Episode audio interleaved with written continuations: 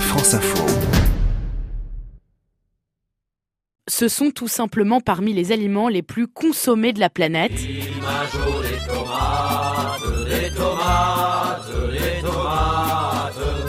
14 kilos de tomates sont mangés par personne chaque année en France.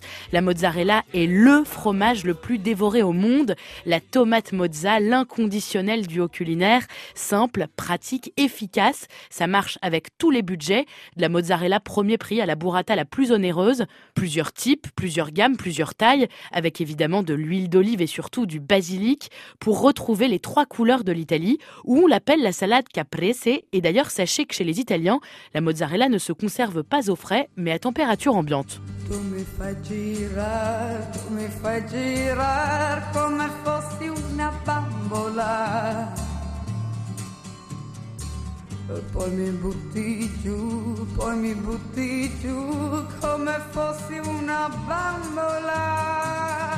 Le fromage à pâte filée vient du sud du pays, en Campanie, le berceau de la mozzarella di Bufala Campana, la seule mozza d'appellation contrôlée.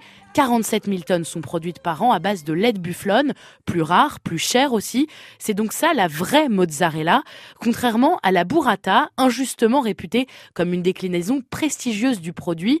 C'est en fait un fromage au lait de vache dans lequel on a rajouté de la crème au milieu. Ça n'est donc pas considéré comme de la vraie mozzarella par les Italiens.